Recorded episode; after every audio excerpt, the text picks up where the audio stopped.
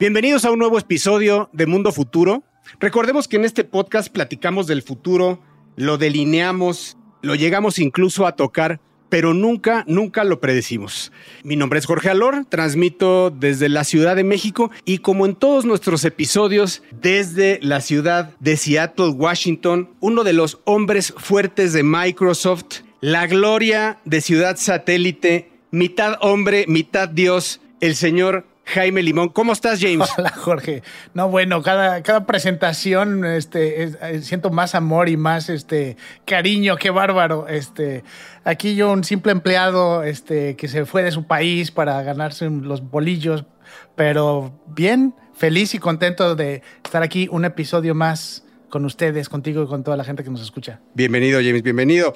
Y también, como en todos los episodios, desde San Francisco, Silicon Valley exactamente, inversionista, angel, trader, fanático de Marshall McLuhan y William Gibson, autor del libro Administra tu pasión, de Toluca para el mundo, señores, el señor Mario Valle. ¿Cómo estás, mi hermano? Con el corazón mexiquense lleno de felicidad, de gozo de estar aquí con ustedes, camaradas, mis carnales. Feliz de saludar a toda la gente que nos está escuchando.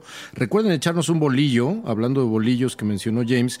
Suscríbanse. Este es un podcast que necesita su ayuda. Dígale a su tía, a su tío, a la gente boomer que conozca, que necesite una actualizada. Necesitamos que más personas nos escuchen. Feliz de estar aquí y bueno, pues este es un episodio muy especial, ¿no, mi Jorge? ¿Por qué? Así es, Mario, un episodio muy especial. Vamos a hablar hoy específicamente de el principio del fin del dinero. Así que no se lo pierdan. Comenzamos con Mundo Futuro, el principio del fin. Mundo futuro. Mundo futuro. Mundo futuro. El principio del fin.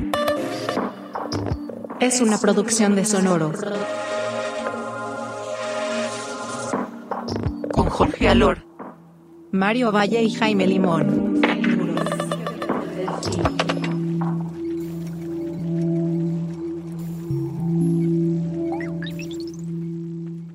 Bueno, recordemos que las tres personas que conducimos este programa llevamos 25 años persiguiendo el fenómeno de la tecnología eh, siendo cronistas, analizándolo y estudiándolo.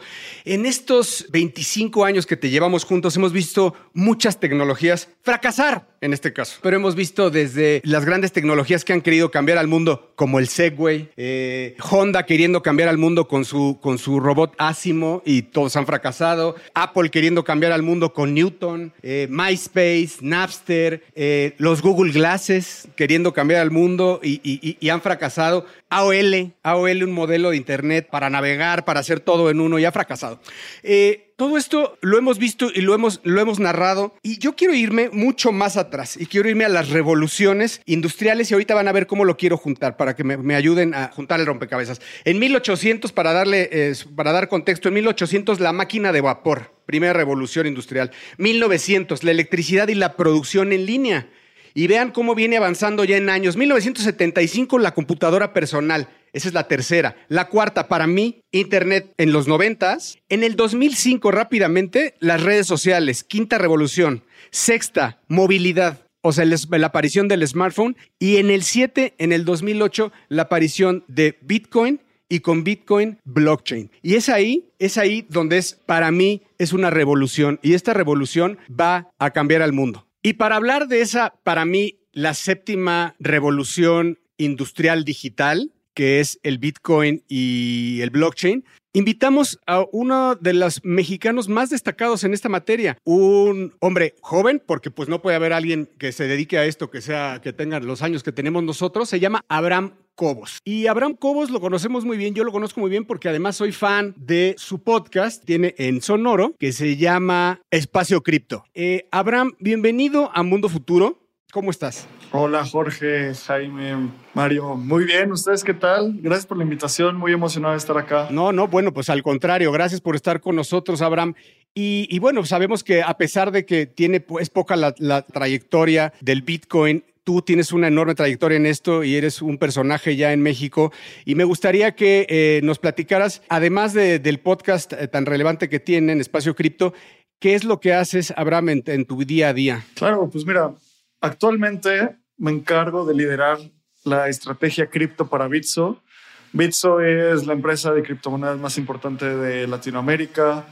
Eh, fue, es un unicornio, levantamos una ronda de inversión hace menos de un año. Nuestra misión es hacer cripto útil. Muchas veces las tecnologías, como tú dices, que son una revolución industrial, estas tecnologías muy líquidas que al principio parece que no sirven para nada, pero luego revolucionan todo, como la electricidad, que había todo este miedo de la electricidad va a matar gente o el Internet va a pervertir a los niños, hasta el Bitcoin solo sirve para lavar dinero, pues no es así son tecnologías muy líquidas que simplemente no podemos vislumbrar la innovación que van a traer y la forma de llevar esto al mundo, a la gente, es haciendo cripto útil y es lo que hacemos en Bitso. Me encargo de liderar la estrategia de definir qué nuevas monedas incluir, también qué nuevos productos lanzar.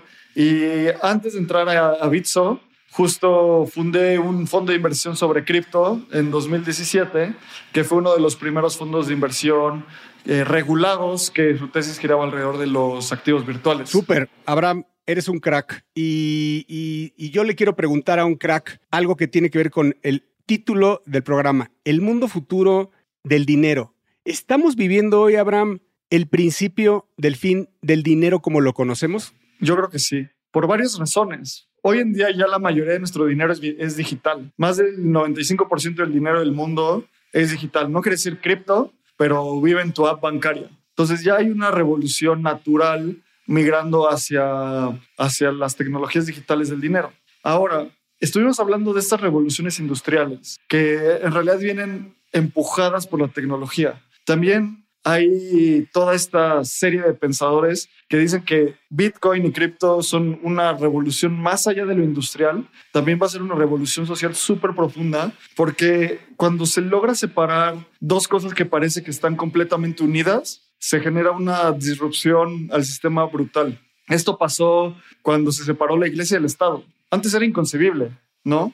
Y ahora el Estado tiene muchísimas cosas que maneja y monopoliza y muchas, uno de los principales temas que viene filosóficamente a retar cripto es la separación del Estado y el dinero, que parece inconcebible. Hoy creemos que todo el dinero tiene que estar pegado a un país por, por un banco central o este tipo de mitos, pero no es cierto. La separación del Estado y el dinero y esta conjunción de dinero y tecnología es algo que va a generar un impacto impresionante en el futuro. Me parece muy interesante lo que estás diciendo, Abraham, y sobre todo partiendo de la premisa del origen o cuál fue el origen filosófico o ideológico de Bitcoin, ¿no? Que independientemente de que ahora mismo hablemos también de blockchain, Bitcoin sucede, o eh, este white paper de Bitcoin sucede justamente en, el, en la cúspide de la gran crisis, el gran fraude que las grandes instituciones bancarias, que los grandes gobiernos, los grandes bancos centrales le tomaron el pelo a todas las personas del planeta Tierra, endeudándolos triplemente, salvando a Wall Street, etcétera, etcétera. Y, esta gran crisis, conocida como la Gran Recesión del 2008, que fue conocido ya y quien no sepa detalles le recomiendo la película The Big Short. Es una película muy muy buena que explica qué fue la dinámica de esta gran crisis. Pero el punto al que iba es la ideología de Bitcoin justamente es descentralizar el dinero para quitarle los bribones a estos cabrones, ¿no? O sea, eh, eh, el origen mismo de Bitcoin es revolucionario, es anárquico, es contestatario, es punk. Es antisistémico. Entonces, esa es una de las cosas más importantes de esta tecnología. Cuando hablamos de, del futuro, muchas veces varias tecnologías no traen como una filosofía detrás, son solo un paso, una evolución natural, ¿no? Con el Internet sí había una filosofía detrás, que era la filosofía de que todo mundo tuviera acceso a la información. Gente decía que eso era riesgoso. Hoy en día, con Bitcoin es descentralizar el dinero y eso tiene muchos principios filosóficos muy, muy fuertes. Y como decían, dicen muchos filósofos, es en el momento en el que le, le implantas, puedes eh, implantarle trabajo a alguien, pero cuando le implantas una idea, todas las cosas cambian. Oye, Abraham, y pensando un poco en justo lo que estaban mencionando ustedes, en cómo hemos llegado a esto y el concepto de cripto estando tan lejano de muchísima gente, ¿no? Porque eh, para, para, poder tener realmente una, un impacto revolucionario como el que están mencionando, pues tienes que tener este, un alcance muy grande ¿no? en la población, en que la gente lo utilice, eh, para que realmente sea un, un, cambio que perdura en la historia. Y tú mencionaste algo que creo que es bien importante, porque hoy en día el cripto parece algo muy alejado de la mayoría de la gente. Y el término que tú utilizaste fue cripto útil que me, me, late muchísimo, porque eso es a mí me suena a aterrizarlo a algo que realmente la gente puede entender día a día. Para ti, ¿qué es cripto útil cuando, cuando dices eso? Wow, excelente pregunta. Justo he pensado mucho al respecto y para mí hacer cripto útil es utilizar cripto sin saber que estás utilizando cripto. ¿A qué me refiero con eso? Si yo le pregunto hoy a mi abuelo y le pregunto qué es el Internet, no me va a decir una serie de protocolos que interconectan, una serie de servidores que bla, bla, bla, bla, bla. Me va a decir lo que uso para mandarte un WhatsApp, lo que uso para mandarte un mail, lo que uso para meterme a Facebook. O sea, está definiendo con base en el uso. Si cripto es útil, va a ser en un futuro, oye, ¿cómo recibiste ese dinero? Ah, pues lo recibí en mi celular y ya. No sabes que atrás están mil palancas, el blockchain, sabiendo que esa tecnología o sea, que las transacciones en, en, el blockchain ya no son reversibles, con una altísima seguridad y muchísimas tecnologías que convergen, simplemente funciona.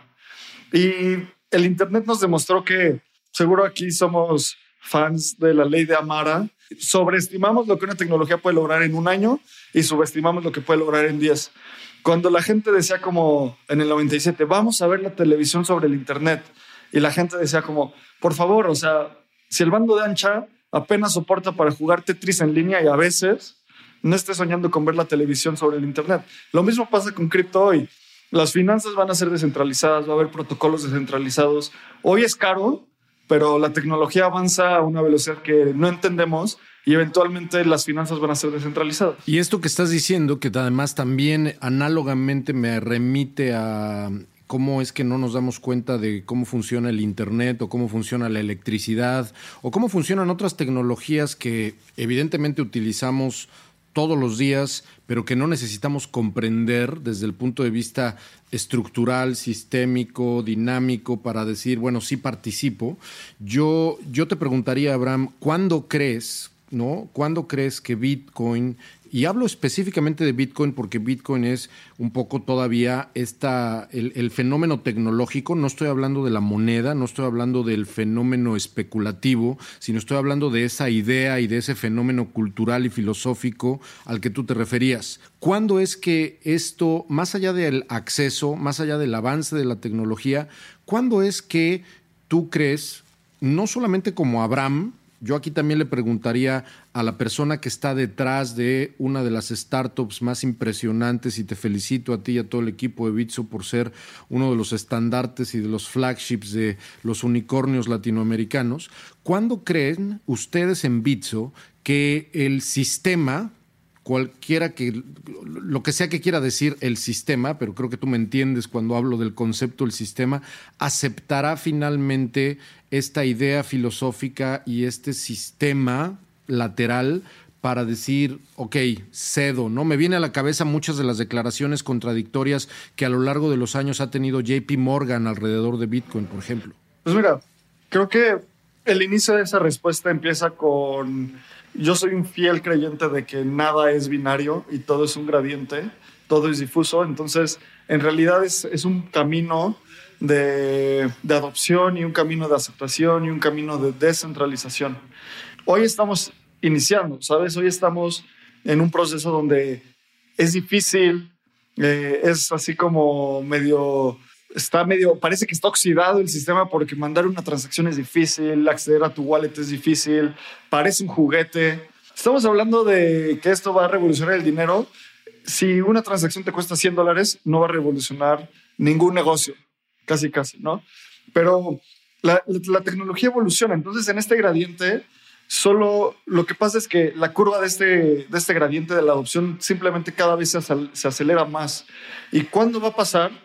En el momento en que la gente empieza a entender que el mejor dinero y el mejor sistema financiero es el que gana. Las mejores tecnologías son las que ganan. Esto es una mejor tecnología y poco a poco va a ir ganando más adeptos y más usuarios. Mundo futuro. Abraham, eh, algo, una de las conclusiones a las que hemos llegado en este podcast es que el futuro se empieza a tornar eh, utópico, distópico, más acentuado, más blanco y negro, está perdiendo grises, para bien y para mal, muchas cosas. Ayúdame, en, ayúdame a, a crear un escenario que tú crees que viene sobre los próximos cinco a 10 años con el fin de la, de, la, centralización, con probablemente el fin de varias instituciones, con cripto con, como, con, con, mucha más fuerza, porque estamos hablando que un hecho, un hecho es, o sea, eso, eso ya estamos hablando, que existe. Ayúdame a pensar en este escenario sin tantos grises. ¿Qué crees que, qué crees que va a ser lo más positivo y lo negativo que esto, que esto conllevará?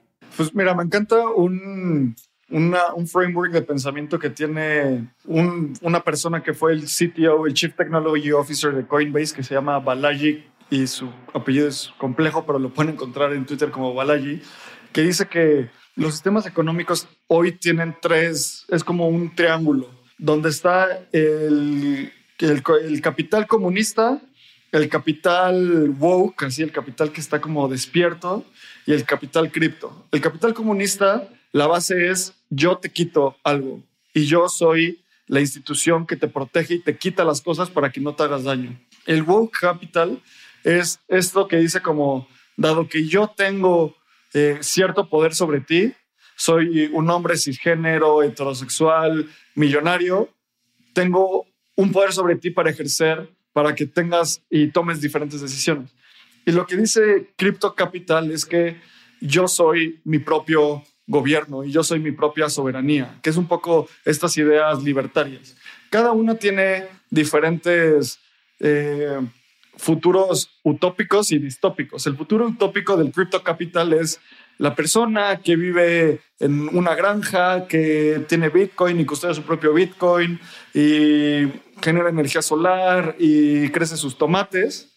Pero la realidad es que la distopia de eso es una persona completamente aislada y anárquica a la sociedad y que no quiere estar en contacto con nadie, ¿sabes? Entonces, yo creo que en el futuro de mediano plazo, estos escenarios son de muy largo plazo, pero en el futuro de mediano plazo, cada vez va a haber más gente que esté consciente del riesgo que significa que tú no seas dueño de tu propio dinero y el riesgo que significa que cuando interactúas con una institución financiera no sabes qué está pasando detrás y en realidad no eres tú eh, como interactuando con esas instituciones. Son instituciones a tu nombre interactuando por ti. Entonces, eh, cada vez vamos a ser más conscientes de eso y yo creo que eso es algo bueno porque cada vez las personas vamos a poder ser más dueñas de nuestro futuro. La libertad financiera es algo fundamental en el mundo cripto.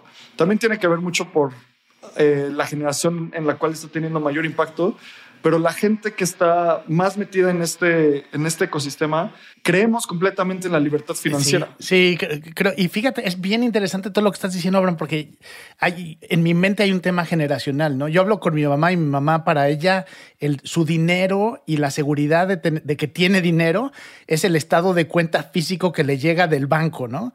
Eh, pa, para mí es el poder también checar un saldo de manera digital pero para tu generación y las que vienen, esta desaparición total de, la propiedad física de muchas cosas, el hecho de que muchísimas de las cosas a las que estamos acostumbrados a, a tener ya no son físicas, sino que son ya servicios digitales o, o, son resueltas a través de apps, muy claramente marcan que van a ser, es, va a ser una transición también generacional, ¿no? Que es lo que yo entiendo, de alguna manera lo que estás diciendo, donde la gente joven es la que ya nació con la facilidad de poder entender su, la posesión de bienes y de, y de, y de dinero o moneda en este caso como algo que vive en una app más que cualquier otro lugar.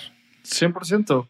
Me encanta también una forma de pensar que se le escuché a Michael Saylor, que es el CEO de MicroStrategy, esta empresa que compró primero más de 400 millones de dólares y luego ya no pueden pagar y compran millones de dólares. Y algunos le llaman el, el ETF, el verdadero primer ETF de, de Bitcoin, ¿no? Claro, y, y, sí, está muy correlacionado desde esa compra, el movimiento de su acción con Bitcoin. Pero bueno, este señor, así como se tomó el Kool-Aid de cripto así muy cañón. Y tiene este framework de pensamiento que dice, hay que encontrar una red que esté empezando y esté dematerializando alguna red fundamental para, el, para la humanidad. Facebook hizo eso con la red social. Google hizo eso con la red de información. Amazon hizo eso con la red de retail. Tinder hizo eso con la red de ligue. Y Bitcoin está haciendo eso con la red monetaria. Le está dematerializando y además no solo dematerializando, le está llevando al siguiente nivel, le está descentralizando. Obviamente cuando le explico o le intento explicar eso a mi mamá, me dice como, pues no, gracias, pero yo prefiero tener mi centenario en mi closet, ¿sabes? Pero aquí aquí hay una cosa que yo quisiera como irle como avanzando a la conversación, Abraham, a ver si, a ver si no nos ponemos muy especialistas. Ya me aterrizarán Jaime y Jorge si me estoy poniendo muy, muy loco. Pero es un hecho que todo este movimiento no está sucediendo desde hace mucho tiempo alrededor de Bitcoin. Si solamente fuera Bitcoin, en realidad yo no creo que estuviéramos aquí. Quiero hablar de varias tendencias donde me encantaría escuchar tu opinión. Lo primero es en 2016 y 2017 un fenómeno llamado Ethereum sucede y una serie como de cascadas, ¿no? Cascadas al por mayor llamadas ICOs, que eran las eh, Initial Coin Offering, que eran que tú podías sacar un token que emulara a Bitcoin, pero basado en el estándar técnico de Ethereum, que es otra tecnología u otra red blockchain.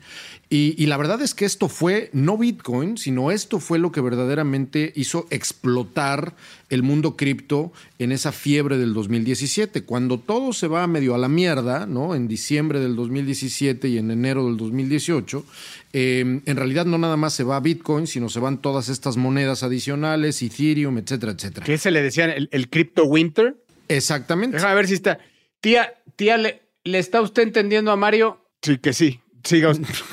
sí, sí, dice que sí. Vamos bien, vamos bien. Dice que sí, ah, vamos bien, perfecto, porque ya estaba, estaba yo ya poniéndome nervioso. Pero la siguiente cosa, Abraham, eh, más allá de Ethereum, es este otro fenómeno del cual hemos hablado hasta cansarnos, hemos hablado hasta que nos sangran las narices en este podcast, que es el fenómeno NFT más allá de arte, sino el fenómeno NFT como mini computadora programable que va a cambiar o va a continuar cambiando al mundo. No estamos hablando de CryptoKitties, no estamos hablando de coleccionables nada más, estamos hablando de las posibilidades extendidas que el mundo cripto tiene y que van mucho más allá de Bitcoin. Y de mi parte, Mario, quiero sumarle que a mí me vuela la cabeza, que viene más allá de, más allá de Bitcoin, pero con la aparición de blockchain, el tema de las DAOs y particularmente donde todo se puede aplicar, que se descentralice desde las empresas y pues, más bien empezando por las empresas,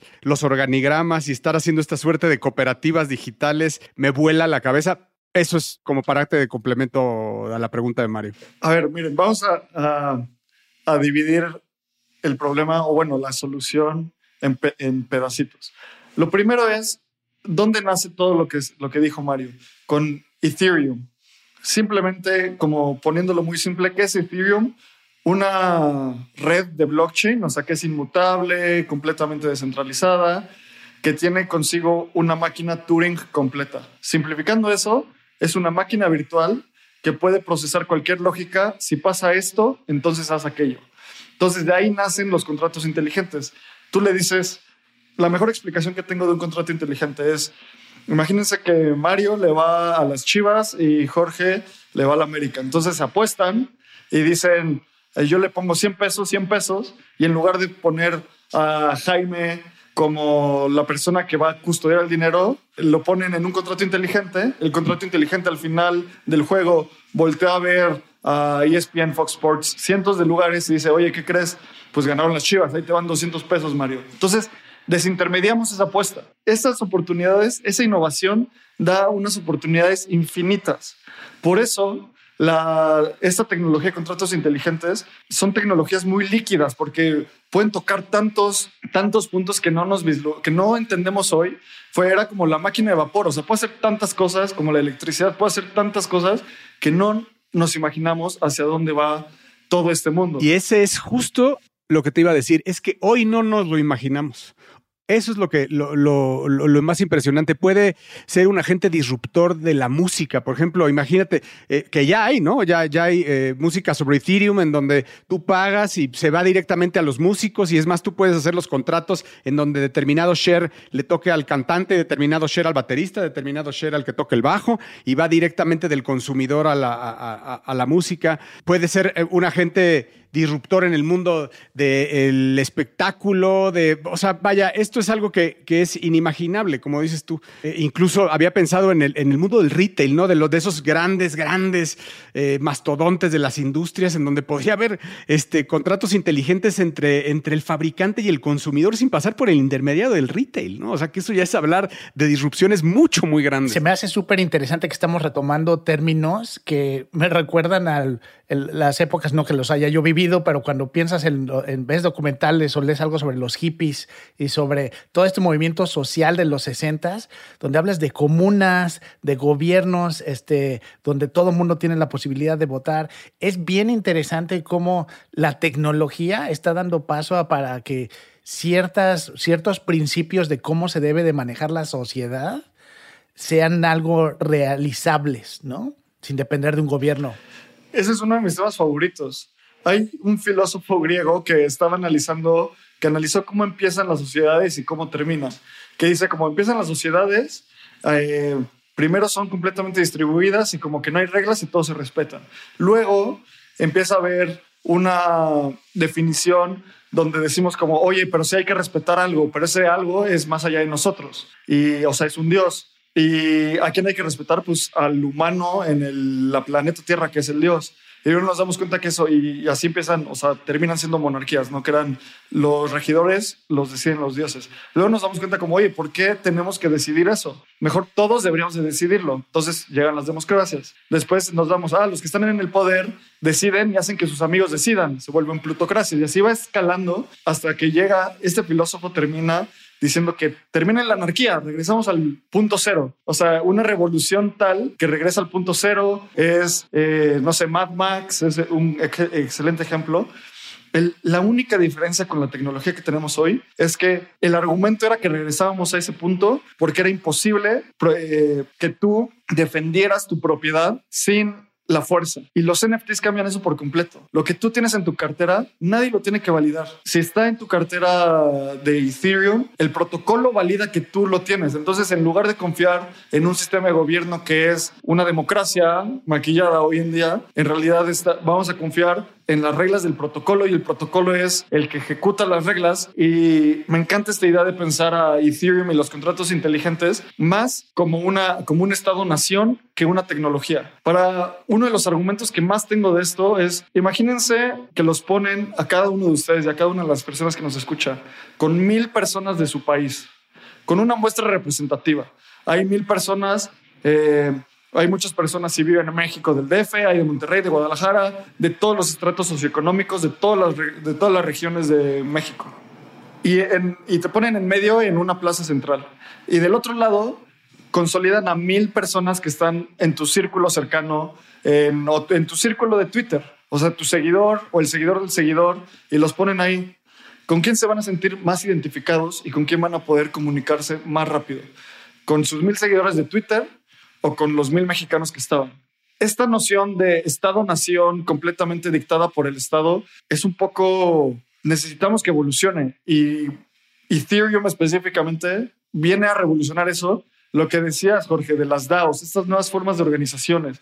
O sea, hay tantas cosas empezando en este instante que es realmente emocionante estar. Y regresando también al inicio de la pregunta que creo me hacía Mario, es, hoy en día seguimos en la etapa de cripto donde tenemos, estamos poniendo la infraestructura. ¿Quiénes son las primeras empresas del Internet que fueron las triunfadoras? No fue Google, no fue Facebook, no fue Snapchat. Fueron las empresas que literalmente pusieron los cables para conectar tu teléfono a tu computadora. Y eran las, o sea, ¿por qué hoy los proveedores de Internet son proveedores de telefonía? Por eso mismo, así empezaron. ¿no? Incluso hacíamos esa analogía en, en- en programas pasados, ¿no? Y decíamos que eh, justo estábamos viviendo en cripto la fiebre del oro, el- el- pero la fiebre del oro con todo esto lo que traía, el Wild Wild West, ¿no? O sea, eh, en donde era la ley del más fuerte, yo llegué primero y aquí te mataban en la calle, ¿no? Entonces era estar, estar cuidado, pero también podrías hacer mucho dinero en muchas propiedades, ¿no? Es- es- creo que estamos en Wild Wild West en esa etapa. Exacto. Estamos en la, en la época de la infraestructura. Por eso los principales proyectos hoy son Ethereum, que es un proyecto de infraestructura. Es sobre donde vive la mayoría de los NFTs, las DAOs, eh, todos los ICOs, la mayoría fueron en Ethereum, Bitcoin también. O sea, son estas, estos proyectos que son la infraestructura. Poco a poco empezamos a ver más implementaciones con todo lo que estamos diciendo ahorita. Es, correcto. Y yo, para explicarle aquí a mi tía que la tengo enfrente, es que decirle que estamos en el, en el, en el, en el momento de la, infraestructura, es que estamos con los fierros, estamos conectando los fierros, estamos haciendo, conectando todo lo que va a hacer que esto sea seamless y que esto sea para mañana ella pueda pasar de, un, de, de una cartera a otra un token, que es lo único que ella va a tener que saber. Pero hoy, hoy tenemos que ser técnicos porque hoy estamos conectando los fierros. Futuro. El señor Ray Kurzweil tenía razón con esta singularidad, pero también abanderada con tecnología, con tecnología cripto. Si, si yo soy una de las tías de Jorge, si yo soy una persona que no está conectando del todo, que me emociona esto que estoy escuchando, porque me emociona siempre que escucho la suave voz de Jaime Limón, la autoridad de Jorge Alor en Mundo Futuro, etcétera, pero no estoy entendiendo de todo. ¿Qué le dirías, Abraham, a alguien que está diciendo, bueno, ya, me convencieron, cabrones? ¿Cómo empiezo? Siéntete con la libertad de hacerle un mega comercial a Bitso, ¿no? Pero el punto al que quiero llegar es, ¿qué hace una persona que dice, ok, ¿cómo empiezo? No nada más a comprar, ya sabes, porque mucha gente dice, oye, empezar en cripto es simplemente elegir qué token o qué moneda vas a comprar. Y no hay acercamiento, en mi opinión, más peligroso y más pobre que ese, nada más, ¿no? ¿Qué es lo que tú le recomendarías a alguien para realmente empezar con seriedad en esto? Pues primero, lo primero que le recomendaría sería iniciar a entender un poco sobre los principios filosóficos y básicos que hay detrás. O sea, tengo este, tengo este chiste que cuando llegas con alguien y te pregunta, oye, ¿te has preguntado qué es el dinero? Es que ya está como súper metido en cripto. Porque nunca nos preguntamos de eso, ¿sabes? Y, cuando escuchas eso en la calle dices como, ok, hablemos de Bitcoin, como sabe que te interesa, entonces ha- hagámoslo, ¿no? Entonces, eso es como, es como empezar a entender el por qué, o sea, por qué la, la centralización es un riesgo, por qué estas tecnologías son tan disruptivas. Una vez, eso es un camino muy, muy largo. Entonces, algo que yo les, les recomendaría a la gente, o sea, no es ningún consejo de inversión, simplemente es, no puedes criticar o entender una tecnología que no has usado. Porque esto, más que un sistema financiero, es una tecnología. Entonces, eh, por ejemplo, yo en todo esto de finanzas descentralizadas, dediqué un, así, no sé, 50 dólares o algo y dije, lo voy a probar y lo voy a empezar a entender. Y picas un botón y dices, ah, ok, aquí ya entendí, ah, ok. Y mientras vas haciendo ese camino, llega un punto donde dices, ¿qué es esto? Es una magia, o sea, esto va a revolucionar muchas cosas. Hoy puede que esté medio oxidado, pero va a revolucionar muchas cosas. Si quieren entrar a, a- a cripto, pues obviamente les recomiendo Bitso. Nos dedicamos a que la gente se sienta segura manteniendo su dinero y que tenga y lo pueda hacer fácil. Y también en otro comercial, escuchar Espacio Cripto, porque estamos buscando, nosotros empezamos el podcast de Espacio Cripto con esta tesis.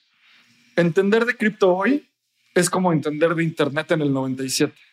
Si mis papás hubieran sabido del Internet en el 97, probablemente no hubieran puesto una joyería en el centro de la Ciudad de México. Hubieran buscado como otra forma de generar eh, un patrimonio y, y te- tendríamos un impacto muy diferente. Entonces, y mientras más gente entienda de esto, va a ser mejor.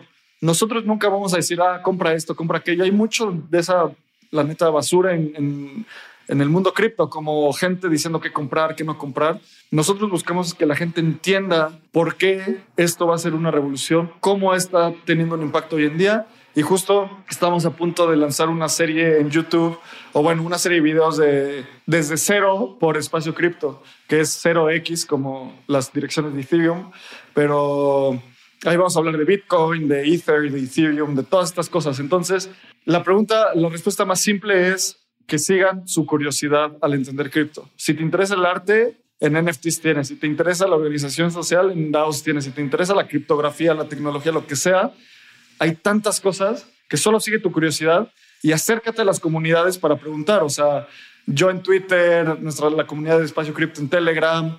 Eh, la gente es bien buena onda para platicar de cripto porque pues, nos encanta y pues, no es tan fácil hablar de esto. O sea, no a todo el mundo le encanta. Entonces, si alguien nos pregunta, hablamos de esto todo el día. Hay que entrarle, yo diría, ¿no? Hay que entrarle. Y bueno, pues como ustedes saben, el podcast termina, pero no quiero no quiero dejar de hacer una pregunta a Abraham eh, y agradecerle, agradecerle de corazón haber estado con nosotros. Eres un crack, eh, tu podcast es increíble, muchas gracias. Y para los que no saben, yo creo que todos los que escuchan el Mundo Futuro y que llegaron a, esta altura del programa, saben que eh, tanto Bitcoin como, como mm, blockchain pues lo inventó, el creador es Satoshi Nakamoto, que probablemente ni siquiera existe, probablemente es un grupo de personas, probablemente es alguien que ya se murió, eh, probablemente esté escondido y vive en una, en una isla con sus millones de bitcoins. Y una pregunta que hace Abraham y Lalo en Espacio Cripto al final a sus invitados es, si tuvieras en persona a Satoshi Nakamoto, ¿qué le preguntarías? Abraham, te hago tu misma pregunta lo que le preguntaría es, ¿qué opina de cómo el ecosistema y la industria cripto ha evolucionado al día de hoy? Porque Satoshi era muy libertario y también, o sea, no sabemos si era hombre, mujer, un grupo de personas. Generalmente la gente se refiere a Satoshi como hombre, pero si no sabemos de dónde es ni nada, no deberíamos asumir su género. Entonces le preguntaría, ¿qué opinas de hoy en día que una empresa pública como Coinbase que su tesis gira alrededor 100% de cripto, es una empresa pública. No deberían de ser una DAO o, o, tal vez es un camino hacia allá. ¿O qué opina de gente como eh, Craig Wright, que dice que él es Satoshi? O sea, me encantaría entender eso, qué opina. Y también me encantaría preguntarle como, si no estuvieras en la industria de cripto, ¿en dónde estarías? ¿Qué industria? No puedes elegir cripto. Yo creo que elegiría longevidad humana porque yo es donde, ahí es donde yo estaría. Pero esas dos son las dos cosas que le preguntaría. Además, sabes que te voy a decir una cosa. Hay un libro que se llama Narrative Economics que acabo de terminar de Robert Schiller, que ya saben ustedes que soy fan es un profesor de la Universidad de Yale, un chingonazo, uno de los abanderados, uno de los abanderados de la economía del comportamiento, escribió ese libro y habla justamente de que uno de los motivos y las razones del éxito de Bitcoin es la narrativa alrededor del origen de Bitcoin si no hubiera existido ese misterio de Satoshi, si no hubiera existido, o sea, que esa, esa, esa, esa como eh, narrativa de película que dices, ese misticismo, es lo que hizo, es lo que hizo que Bitcoin explotara como explotó. Interesantísimo. Me vuela la cabeza el misterio que hay detrás de Satoshi Nakamoto como del guion de una película y que lo estemos viviendo y presenciando hoy Nada más agradecerte, eh, Abraham. Felicidades de nuevo por todo el trabajo que están haciendo en Bitso, porque están además cada vez más recibiendo y recibiendo y recibiendo más este, assets. Así que felicidades por todo lo que están moviendo. Abraham, muchísimas gracias, muchísimas gracias. Que no sea la última vez en verte por aquí. Nos encantó esta edición de Mundo Futuro. James, Mario, algo para cerrar. Mucha suerte en seguir este camino de eh, compartir el conocimiento con la gente, ¿no? Porque es así como va a crecer esto. Entonces, este, gracias por estar aquí con nosotros. Eh, nos escuchamos en el siguiente episodio de Mundo Futuro. Muchas gracias. Esto fue una producción de Emilio Miller. Gracias Mario Valle. Gracias Jaime Limón. Mi nombre es Jorge Alor. Hasta la próxima.